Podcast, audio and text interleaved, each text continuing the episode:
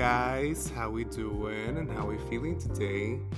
Okay, so on this episode, we're gonna talk about Kesha's fifth studio album titled Gag Order. Now, Kesha needs no introduction whatsoever, so let's just get right into it. So, prior to album release, we had three singles Eat the Acid, Fine Line, and Only Love Can Save Us Now. Now, the album itself is 38 minutes and 58 seconds long, so it's not that long of a listening session, even though it's 13 tracks long. So, onto the track list. So, the first track, Something to Believe in, Kesha sets the tone of the album with this opening track. This song gives us a clear idea of what direction this album will likely take in terms of sound. And the song can the song can come off as quite repetitive with its chorus. Now, track number two, Eat the Acid, the first of my highlights on the album. As I said previously, this is one of two lead singles. The song becomes a better listening session with each subsequent listen. And this song traces back to a piece of advice Kesha's mother told her from a young age, this being to avoid taking LSD. Now, track number three, Living in My Head. Another one of my highlights. This is a delightful acoustic moment, and this is a song about being stuck in your own thoughts and feeling like you can't take it anymore, and the negative ones driving you towards self hatred. Now, track number four, Fine Line. Another one of two lead singles. In this song, Kesha opens up about struggling to keep her composure as her ongoing legal battle against former producer Dr. Luke con- continues to have a toll on her on both her personal life and mental health. Now, track number 5, Only Love Can Save Us Now, another one of my highlights. Kesha picks things up with this upbeat and vocally bold song. And this song is about turning to love in times of adversity and hatred, calling to light, calling to the light when all seems lost. And up until this point in, in the album, I would say that this is the highest this album reaches. This is a really um, undoubtable high point in the album and a song that you should look out for when you listen to this album. Now, track number six, All I Need Is You, another one of my highlights. Kesha slows things down once again with this song. And in an interview with Rolling Stone, Kesha st- stated that this song is about loving herself, as well as a love song to her highest form of consciousness and to some sort of God. Moving on to track number seven, The Drama. The production in this song is quite off putting. To be honest, the outro is very repetitive and feels like a 180 to the rest of the song. And this is a song about feeling the need to fill a void, regardless of how counter- counterproductive it may be. Now, track number eight, Ram Dass Interlude. Hope I'm pronouncing that right. This is a minute long interlude, and the beginning of this interlude is quite repetitive and takes the listener out of the listening session, and the outro fails to stick the landing. Now, track number nine, Too Far Gone, according to an interview with Rolling Stone, Kesha revealed that she wrote this song after she ended a secret engagement to a boyfriend that she's still friends with to this day. Now, track number 10, Peace and Quiet. The use of autotune here is unwarranted, and Kesha admits her love and need for chaos and love and has made peace with it, telling her potential partner to telling her potential partners to take it or leave it. She even doubts if she would be if she should be in a relationship because of her instability. Now, track number 11, Only Love Reprise. This is a minute long reprise, and this reprise to Only Love Can Save Us Now, as I said previously, a high point in the album. This reprise to, the, to that song feels really out of place, which is really unfortunate.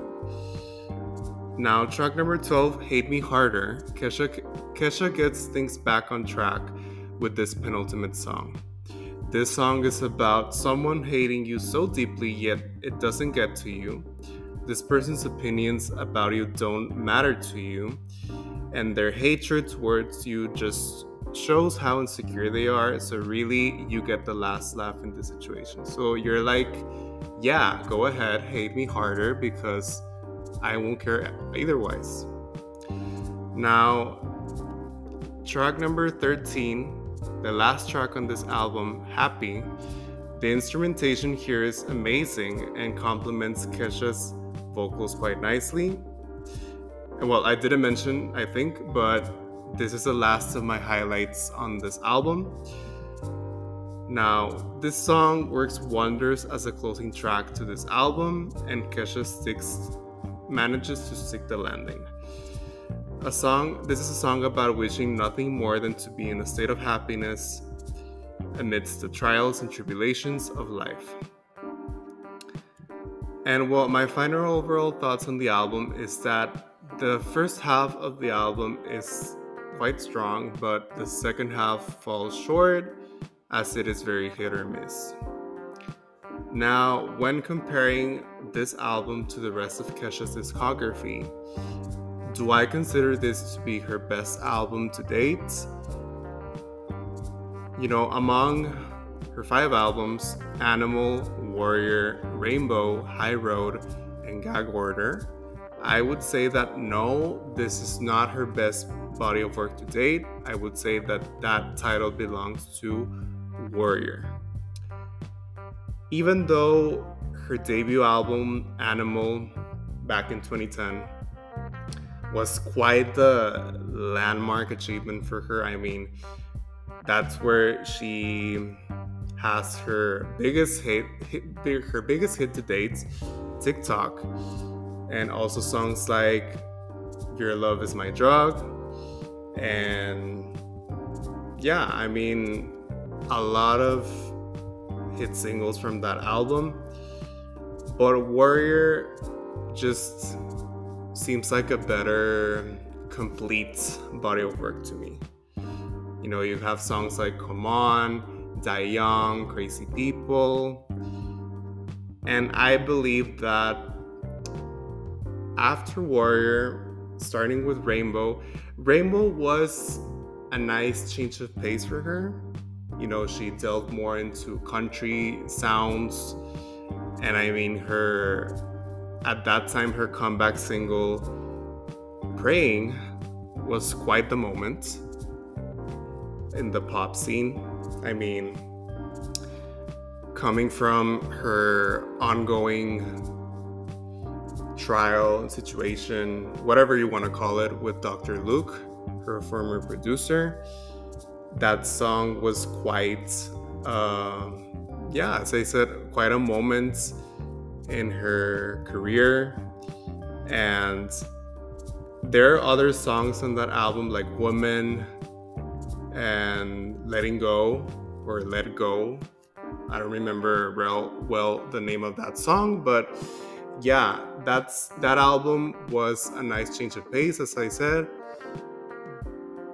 But then with High Road, her 2020 album that she released right before the pandemic hit, I believe that that's when the decline started for her. Unfortunately, because I wanted to like that album, but for me, it's her weakest body of work to date.